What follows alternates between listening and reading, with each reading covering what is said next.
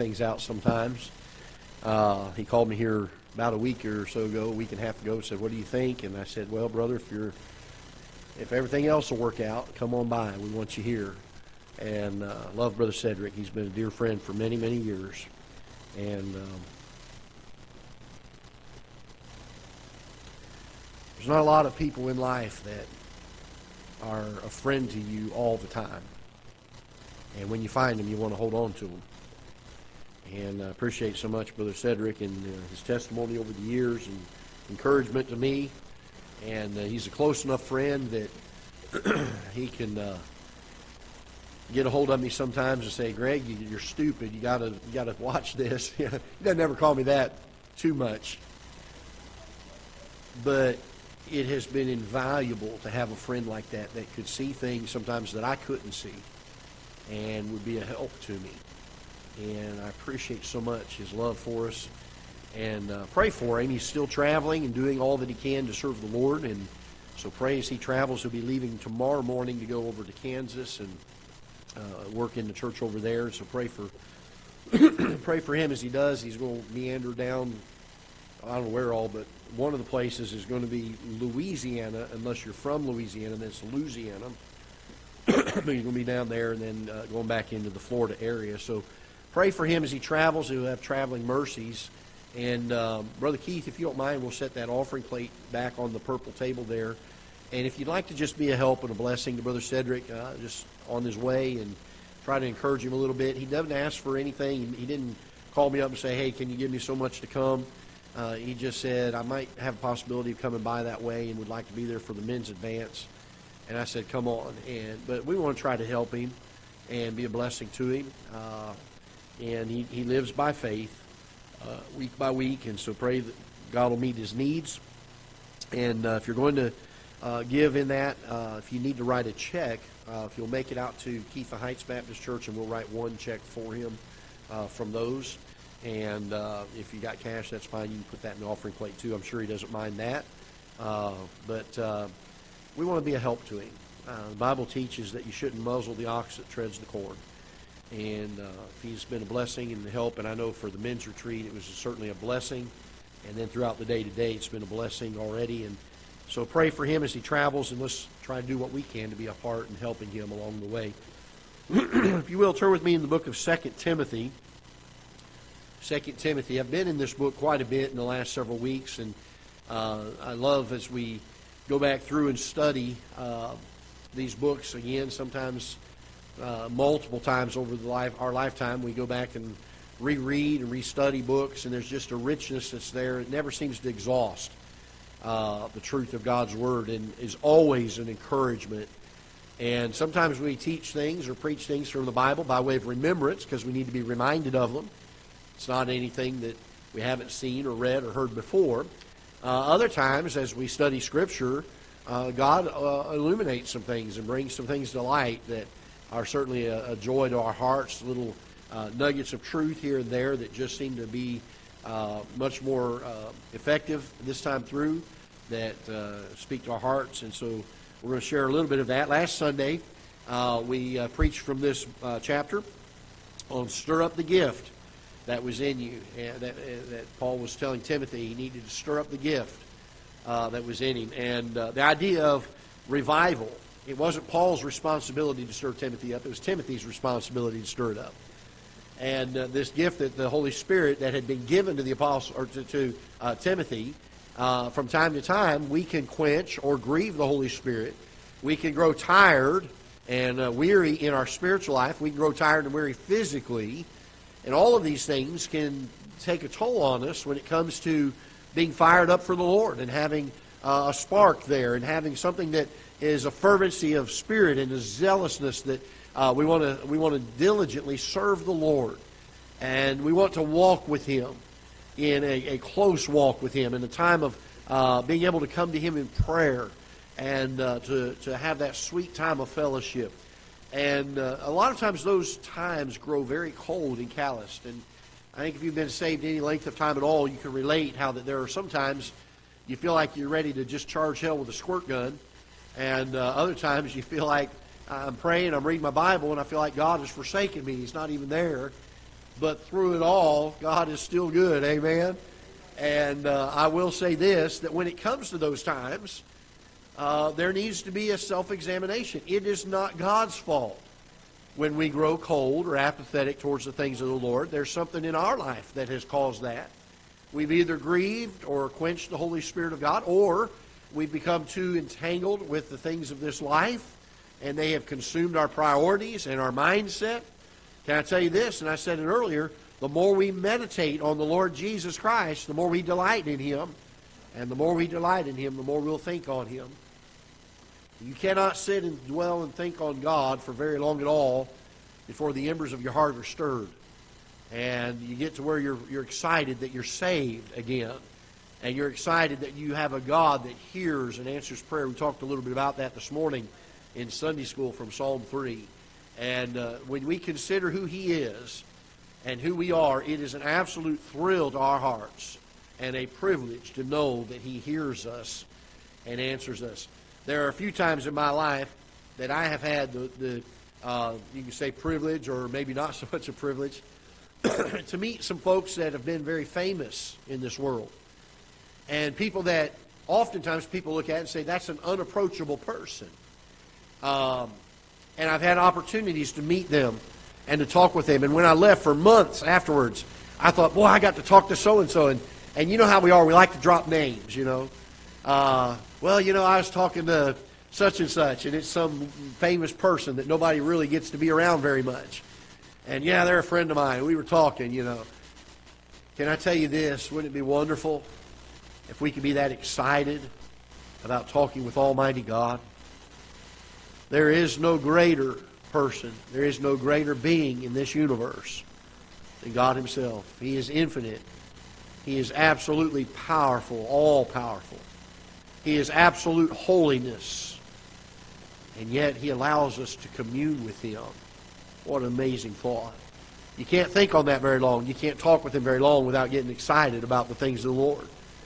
And getting your heart stirred up again. And Paul charged Timothy and uh, last week we talked on that a little bit about stirring up the gift that was within him.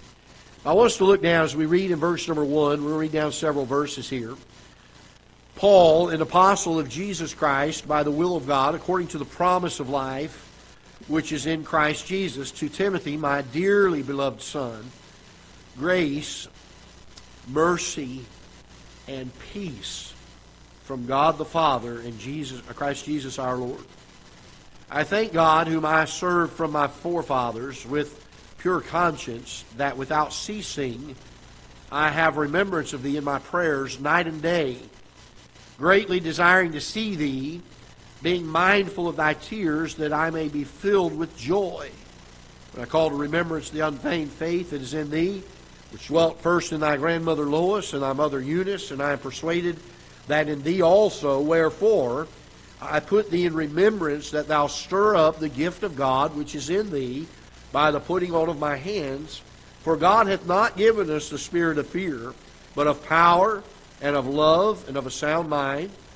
Be not thou therefore ashamed of the testimony of our Lord, nor of me his prisoner, but be thou partaker of the afflictions of the gospel according to the power of God, who hath saved us called us with a holy calling, not according to our works, but according to his own purpose and grace, which was given us in Christ Jesus before the world began. Father, we pray that you'll bless the message this morning. And, Lord, uh, provide uh, the ability to speak clearly this truth. Lord, after a busy weekend, oftentimes our bodies become frail and fatigued and weak and weary. Lord, I pray that you would allow the power of your Holy Spirit to take the truth of this wonderful passage and engrave it upon our hearts and allow him to do the work in our hearts to bring conviction, to charge and to challenge and to edify and to strengthen us. I pray that you would help give clarity of thought and mind. And Lord, do that which I cannot do as I speak outwardly, Lord, I pray that your Holy Spirit and your Word will do a transforming work in the hearts of men. So help us this morning as we come to your Word. And Lord, do, in spite of the vessel, do a work that you so long for this book to do in our lives. We pray in Jesus' name. Amen. I noticed as I began this uh, this particular book and and kind of think on these things sometimes as I was sharing in Sunday school this morning, we need to be careful that we don't just read the Bible for the sake of reading the Bible. Uh, well, I'm going to read my Bible because the pastor said I should, and I, I want to read three uh, chapters a day or five chapters a day. Can I tell you this? We ought to read the Word thoughtfully and carefully and try to examine it. Some old preacher said it years ago squeeze all the juice out of it, get all you can from it. And uh, I like what Paul says here. And after he greets uh, Timothy, he says in verse number two, to Timothy, uh, my dearly beloved son. Oh, there ought to be a love among God's people for one another, shouldn't there? Out of all the people in the world that ought to love each other, it ought to be God's people. There's enough people out here trying to hurt people and harm people and criticize people, be ugly to people and downgrade people. Christians of all people don't need to be part of that crowd.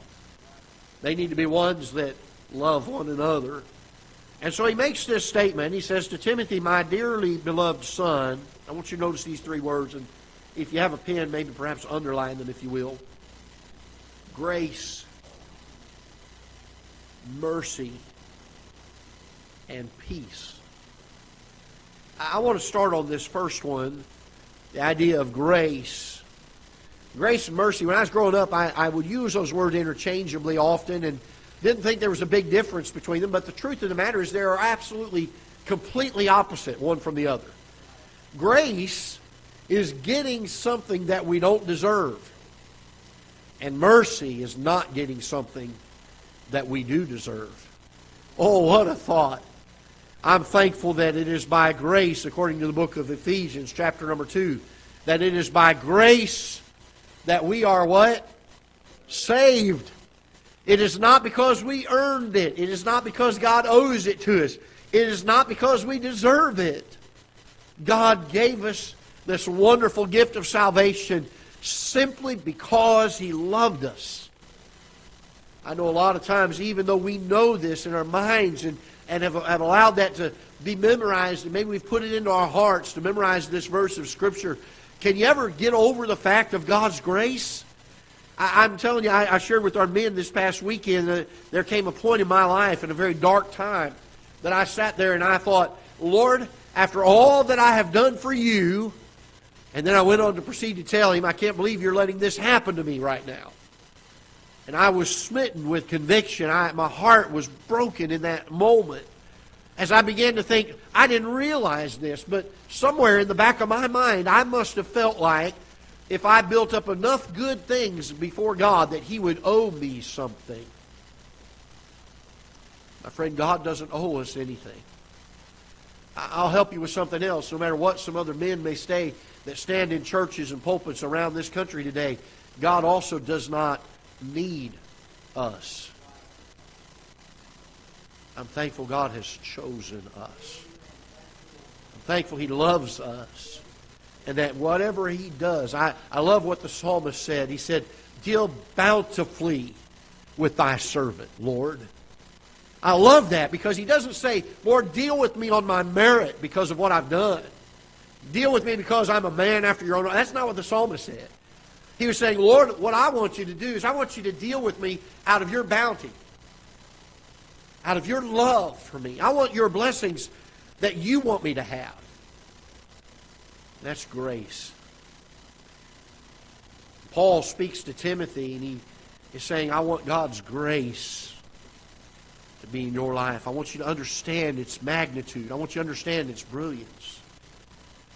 Hold your place here for a moment. Turn with me to Romans chapter 5. Romans chapter 5.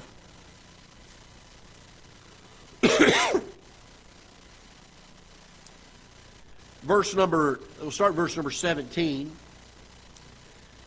For if by one man's offense death reigned by one, much more they which receive abundance of grace and the gift of righteousness shall reign in life in life by one Jesus Christ.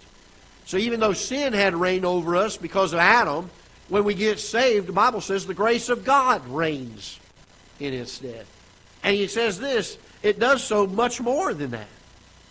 Verse 18, therefore, as by the offense of one judgment came upon all men to condemn uh, condemnation, even so by the righteousness of one the free gift came upon all men unto justification of life. If that doesn't charge your battery, if that doesn't light your fire, I don't know what will.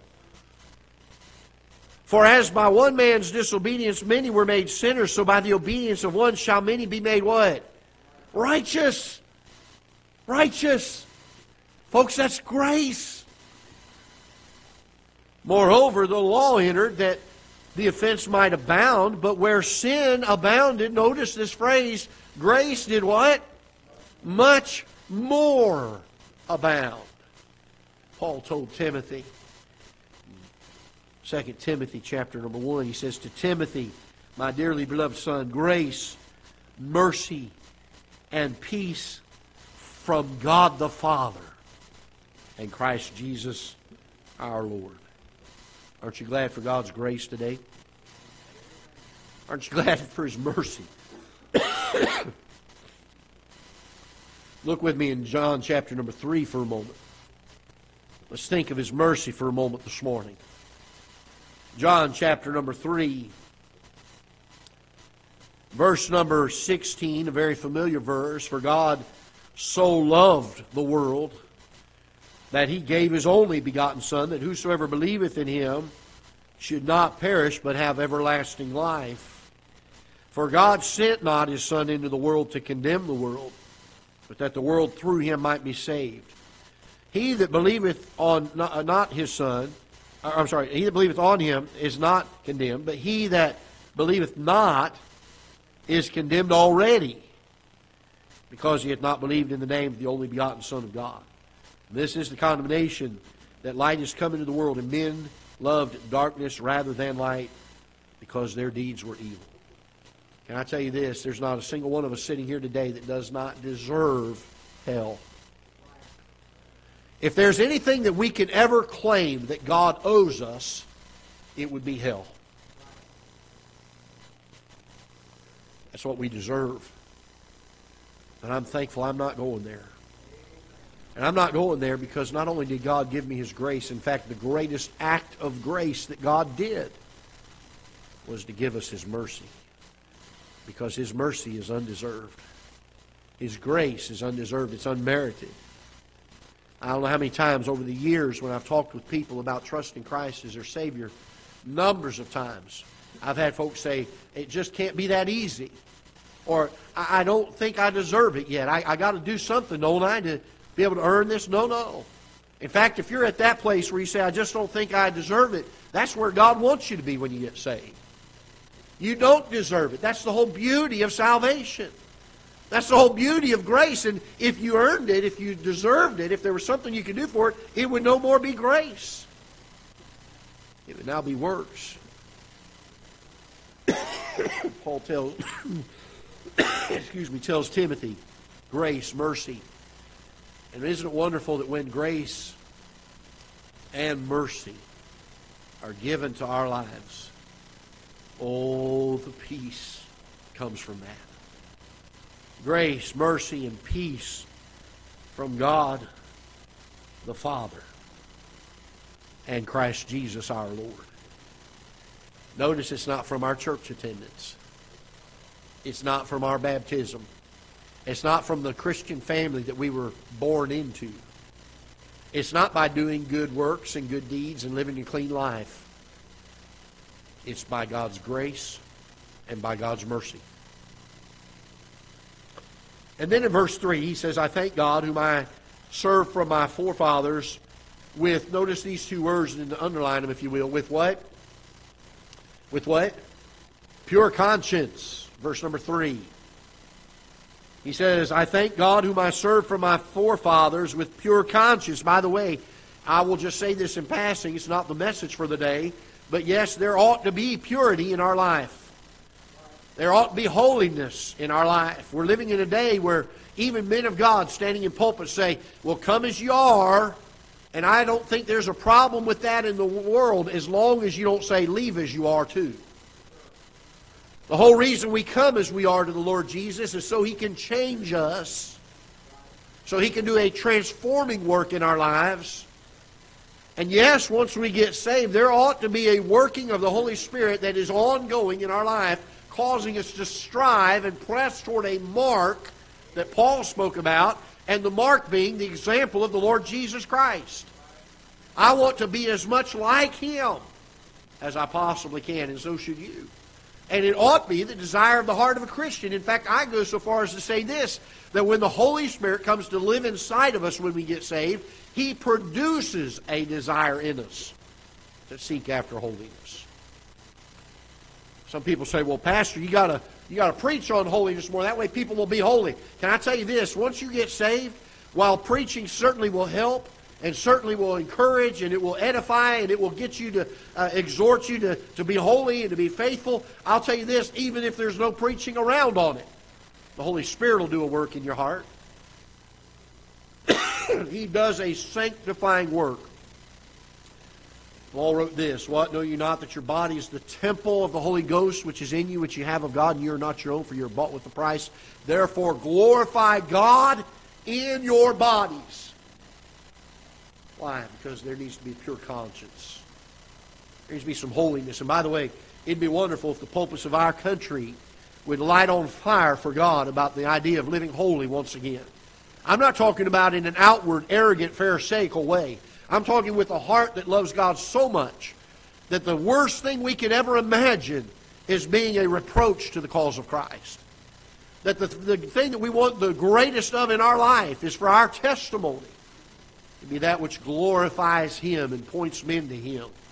After all, that is what He preached on the Mount, on the Sermon on the Mount, wasn't it? He said that men may see your good works and what? Glorify your Father. We don't live holy because we want somebody to pat us on the back. We want to live holy so that men can say what a wonderful transforming work God did in that person. I'll be real frank with you. You're looking at a pastor that is a sinner that deserves hell. And I told our men this this week. If you look in the mirror, you'll see the same thing. That's what we deserve. And I am thankful for God's grace and His mercy. And I'm thankful for His ongoing work in our lives. He says in verse number three, I thank God whom I serve for my forefathers with pure conscience, that without ceasing I have a remembrance of thee in my prayers night and day. It'd Be a wonderful thing if you and I can learn to commune with God seamlessly and throughout our day and our night. It was said of Charles Spurgeon by some of his friends that when they were out on outings together, they said, We never knew when he was speaking to us and when he was speaking to God. He would transition so seamlessly. His, his walk with God was such that he felt that at any moment of any day, he could just break out in conversation with God. And I'm not trying to belittle God or cause there to be uh, a, a sacrilegious or a, a, lowering of the reverence and respect to God that there ought to be. But you don't have to wait till you come to a church house to talk to God. I'm thankful that because of the, the sacrifice that Christ made on Calvary, I don't have to go through a priest anymore. He is my priest. The book of Hebrews tells us that I've now got the privilege not arrogantly, but because of the blood of the Lord Jesus, to come to the throne room of grace. Oh, what a joy. Learn to pray day and night without ceasing. But Paul tells Timothy there's some things that he's going to charge him with here. And first of all, he charges him to stir up the gift that was in him. We spoke on that last week. But I want you to notice as we get down to verse number 8, he says, Be not thou therefore ashamed of the testimony of our Lord, nor of me his prisoner. But and if you if you have a pen, again, I'd like for if you would underline some of these things. He says, But be thou partaker of the afflictions of the gospel, according to the power of God. Now, I will say this, Paul, we taught him this the other night. I, I read it as I went through one of the passages where Paul says, Yea, and all that shall live godly in Christ, or that live godly in Christ Jesus shall suffer persecution. If you're going to stand for the Lord, there's going to come some ridicule. There's going to be a loss of people in your life that used to be friends or acquaintances of yours. There, there's going to come a, a reproach that comes with standing steadfast on the Word of God and for the gospel of the Lord Jesus. There are a lot of men that have bowed the knee to civil to uh, social pressures, and now when they get up in their pulpits, a lot of them are doing it today, will simply dialogue with the people and build the people up and magnify the people and make the people f- leave the building feeling really good about themselves. Can I tell you this? I wasn't told to magnify man. I was told to, the, by the psalmist, Oh, magnify the Lord with me. Let us exalt his name together. Let's point men to him. But if you're going to do it, there's going to come some affliction. There's going to come some reproach. There's going to be people that are going to they're going to criticize you, and not only they criticize you, they're going to make up lies about you. They're going to be accusers of you. And Paul said this, be thou a partaker of the afflictions of the gospel. You say, how do you know that this is what he's talking about? That, that, that they're supposed to endure through the ridicule, the persecution? Because look what the first part of the verse says. Be not thou therefore what? Ashamed of the testimony of our Lord. Why would we be ashamed? Because somebody's making fun of us, maybe? No wonder Paul said, Be thou a partaker of the afflictions of the gospel. And I want you to notice this. Not only does he say, Be thou a partaker of the afflictions of the gospel, but I want you to notice, and I believe this is as important, if not the most important part of this statement. According to the power of God. I'll be real frank with you. This old flesh and bone, this, this willing spirit, but weak flesh, I can't withstand the afflictions of this world. I may stand for the gospel, but I'll be real frank with you. I'm the first one to turn tail and run when there's a problem. I'm an introvert at heart. I don't like conflict. I don't like arguing. I don't like debating. I don't like standing and giving a defense of the gospel when people are sitting there making fun and ridiculing you. It is not part of my nature. So the only way that I am able to accomplish this is by God's working in my life and His power to produce it in me. A confidence, a boldness in my life. There's certainly no doubt that when Christ was getting ready to ascend back into heaven after his resurrection, he met with his disciples. He gave them some words of instruction. One of them was go into all the world, to preach the gospel to every creature. He told them to go uh, baptizing them in the name of the Father and of the Son and of the Holy Ghost, and to teach them all things whatsoever he had commanded them. And he said, Lo, I am with you always, even into the end of the earth. But you know, he told his disciples after giving them that great charge, and you could only imagine they were probably chomping at the bit after seeing something as miraculous as the resurrection of the Lord Jesus. And then he commissions them to go and tell the whole world about it. Could you imagine how excited those disciples were? By the way, do us well to sit there and think about that and say, boy, I want to be as excited as they were. I want to be chomping at the boy, you better hold me back. I'm just ready to go. Remember what Jesus told them? he said, but tarry ye I want you to do this, but don't go yet.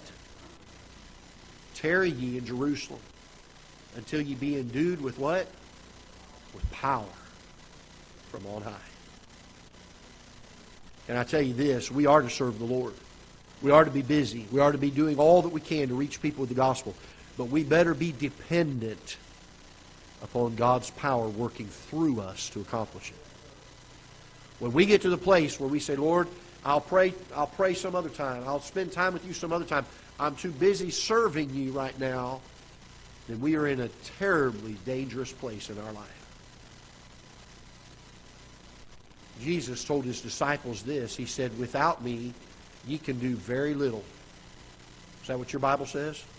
No, mine doesn't either. He said, Without me, you can do some.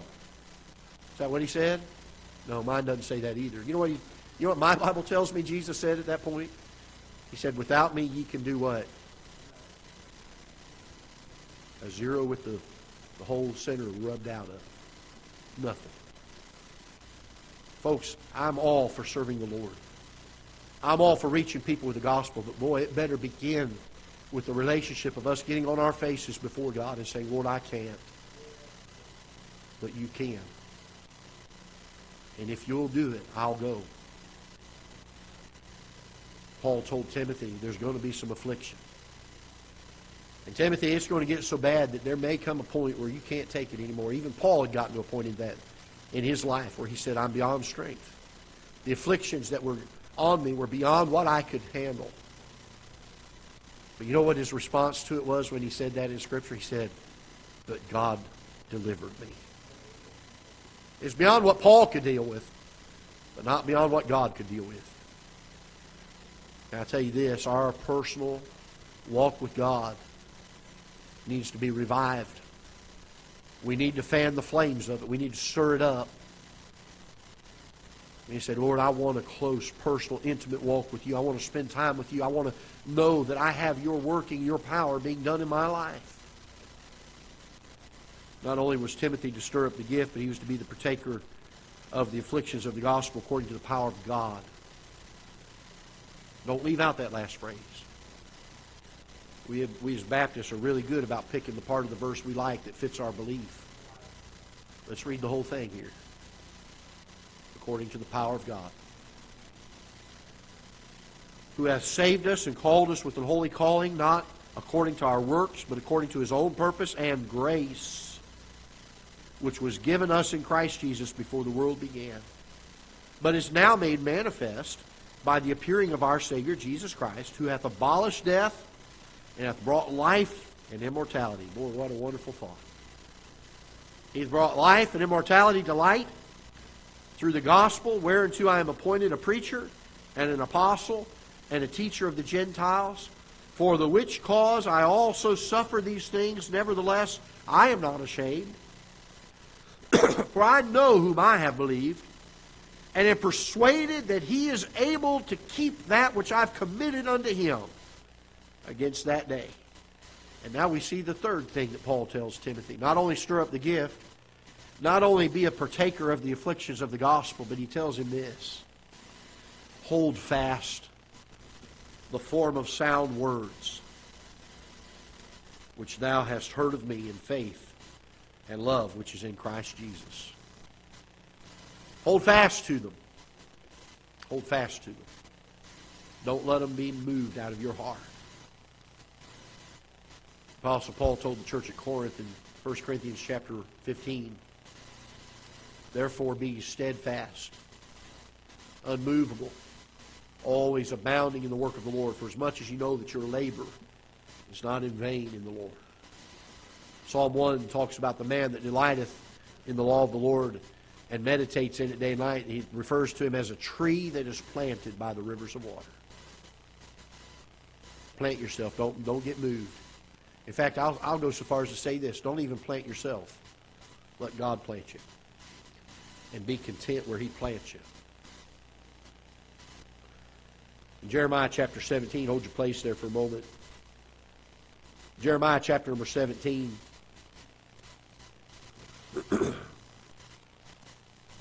Verse number 5. Jeremiah chapter 17, verse number 5. Thus saith the Lord, Cursed be the man that trusteth in man maketh flesh his arm, and whose heart departeth from the Lord. For he shall be like the heath in the desert, and shall not see when good cometh, and shall inhabit the parched places in the wilderness in a salt land, and not inhabited. That's the cursed man.